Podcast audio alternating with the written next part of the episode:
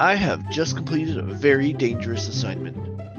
Freeberg, I said to myself, why don't you get an interview with the abominable snowman? So, here's the interview with one of those dreaded ape like creatures, as I recorded it high in the Himalayan mountains.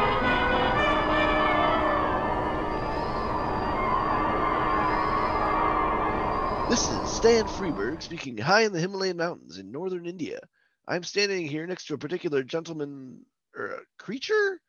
Uh, just what is it you are there? A little of each, Stan, actually. Uh, a little of each. A little of each. Yeah, that's right. I see. Then uh, you're the abominable. uh, Snowman. That's right. Never cared for the name Abominable, Stan. You mind if I call you Stan? no, uh, not at all. Well, I never cared for abominable, but it's the nearest word translated from the original Hindustani, which was abominamayumyu, which means the hairy one with the big feet.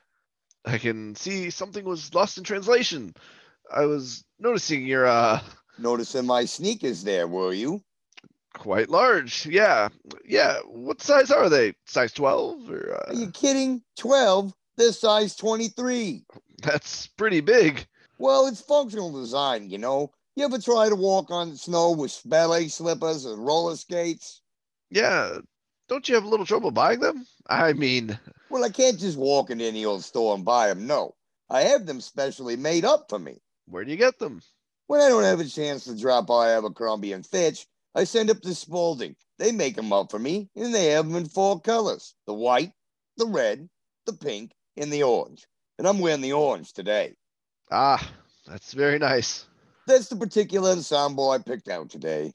Not much of an ensemble, is it? It it's just shoes. Well, it's an ensemble to me. Some of us are not too well off as others. Oh, I am sorry. I, I didn't mean to hurt your feelings. Oh, that's all right. It's all right. Yes, it is. Okay. Okay. All right. All right. Fine. Fine. Uh, what is it you do for a living? You terrorize the mountain? Uh, That's right. I terrorize the mountain climbers who come up here. That is my trade, and I'm proud of it.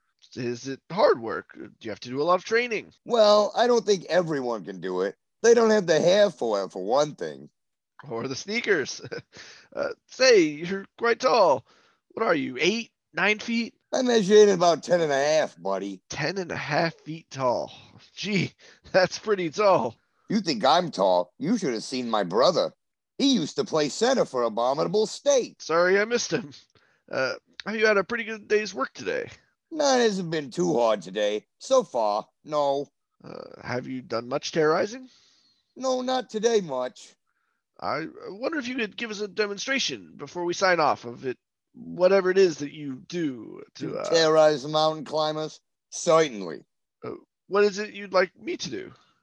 Turn your back there, close your little eyes, and I'll sneak up behind you and let fly with one. Fly with one what? Never you mind, just turn your back. I- I, I think I have an But appointment. never uh, mind, just turn your back. No peeking. Don't you open those eyes now. Uh, I won't. All right, now I'll just sneak up behind you now, tippy toe, which is hard with my feet. Here I come now.